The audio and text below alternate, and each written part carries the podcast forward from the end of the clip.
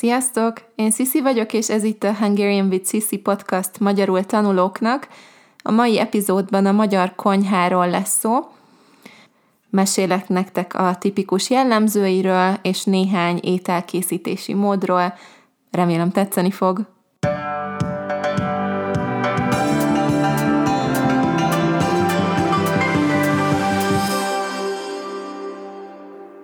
Ami mindenkinek elsőre eszébe jut a magyar konyháról, az szerintem az, hogy nagyon zsíros, egészségtelen, de finom.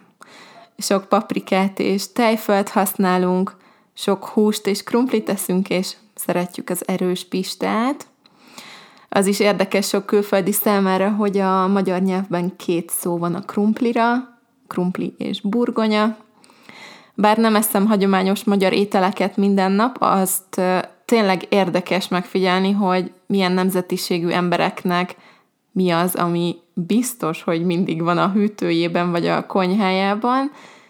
Én 99% biztos vagyok abban, hogy minden magyar ember konyhájában van piros paprika és tejföl. Az enyémben biztos, hogy van. Még Amerikába is hoztam magammal egy csomag piros paprikát, pedig tudom, hogy itt is lehet kapni. Sőt, Képzeljétek, találtam szegedi paprikát is itt nemrég egy boltban, hm, de jó érzés, hogy van nálam egy kis csomag paprika otthonról, nem tudom miért, de jó.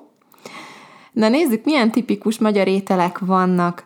A legnépszerűbbek, amiket mindenki ismer, a gulyásleves, a töltött káposzta, a pörkölt, a csirkepaprikás és a halászlé. A desszertek közül az Eszterházi torta, a somlói galuska, a rákóczi túrós és a kürtös kalács.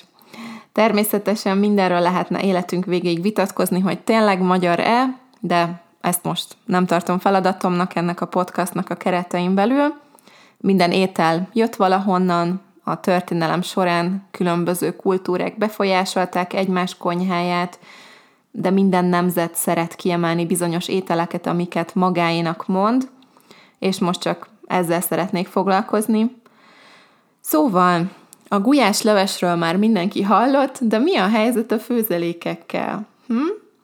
Szerintem sokkal gyakrabban készítünk főzeléket otthon, mint gulyáslevest például, mert hát hagyományos gulyáslevest főzni elég időigényes, kb. három óra, és természetesen a hús sokkal drágább, főzeléket pedig szinte bármilyen zöldségből lehet készíteni, legyen az friss, fagyasztott, vagy konzerv, és pikpak megvan.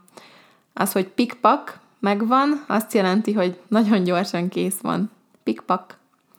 Lehet például spenót, tök, zöldbab, bab, káposzta, kelkáposzta, lencse, vagy sárga borsó főzelék.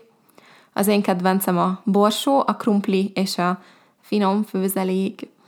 A finom főzelékben borsó és sárgarépa van, a másik kettő az gondolom egyértelmű.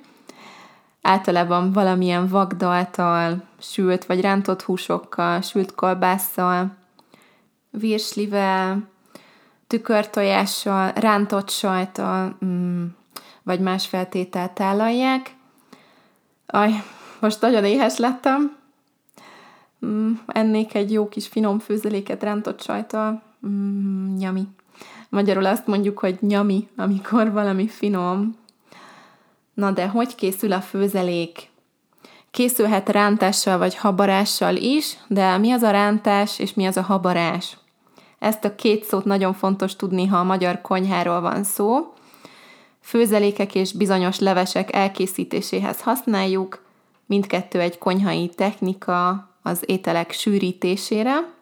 Most a legegyszerűbb formáit fogom elmondani. A habarás az liszt és tejföl keveréke, a rántás pedig liszt és olaj vagy zsír keveréke. És akkor nézzük is, hogy hogy készül a borsó főzelék.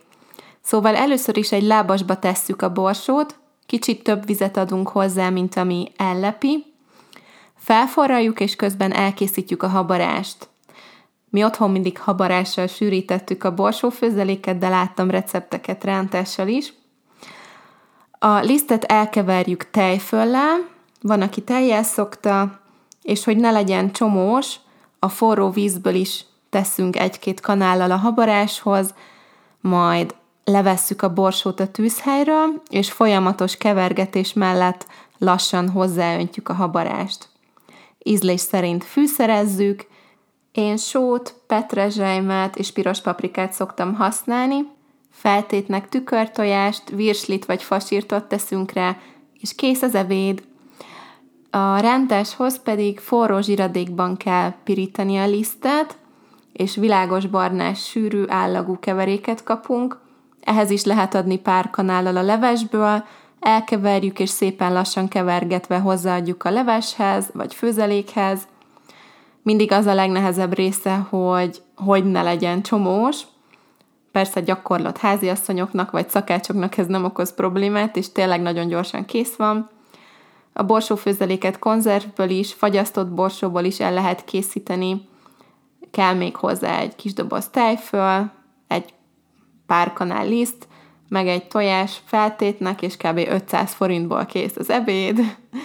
Ha szeretitek a zöldséges ételeket, akkor érdemes lehet megkóstolni. Lehet, hogy elsőre furcsán hangzik, ha még soha nem ettetek főzeléket, de szerintem nagyon finom. Vannak külön éttermek is, ahol csak különböző fajta főzelékeket lehet kapni. Nem tudom, hogy a járvány miatt bezártak-e vajon. Én már elég rég voltam utoljára étteremben Budapesten, de mm, régen nagyon szerettem ezeket a kis kifőzdéket. Az a neve, hogy Főzelékfaló ételbár. Ez a Főzelékfaló egy nagyon trükkös szó. Ugye azt már tudjuk, hogy mit jelent a főzelék. A faló az nem egy fából készült ló ebben az esetben, és a fal nem csak a szobának a falát jelenti, a fal az egy ige is, és azt jelenti, hogy valaki nagyon mohón eszik. Tehát a főzelékfaló az egy hely, ahol főzeléket lehet enni. Persze soha nem olyan finom és olcsó, mint a házi készítésű, de egy próbát megér. Na, én ennyit szerettem volna mondani ebben a részben. Biztos, hogy lesz még magyar konyháról, magyar ételekről szóló epizód. Ha van valamilyen konkrét kérésetek, amiről szeretnétek, hogy csináljak egy részt, akkor csatlakozzatok a magyarul tanuló közösségünkhöz Patreonon. Ezúton is köszönöm Charlesnak az ötletet, az ő kérésére csináltam ezt az első részt a magyar konyháról. A www.patreon.com per Hungarian oldalon tudtok csatlakozni, és Patreon tagoknak a podcastok teljes szövege is elérhető, és még rengeteg más típusú feladat, szöveg, tananyag, Zoom meeting, szövegjavítás, sok minden van. Ha szeretnétek többet tanulni magyarul otthon egyedül, akkor nézzétek meg. Köszönöm szépen, hogy itt voltatok és meghallgattátok ezt a részt. Hamarosan jön a következő epizód. Szép napot mindenkinek! Sziasztok!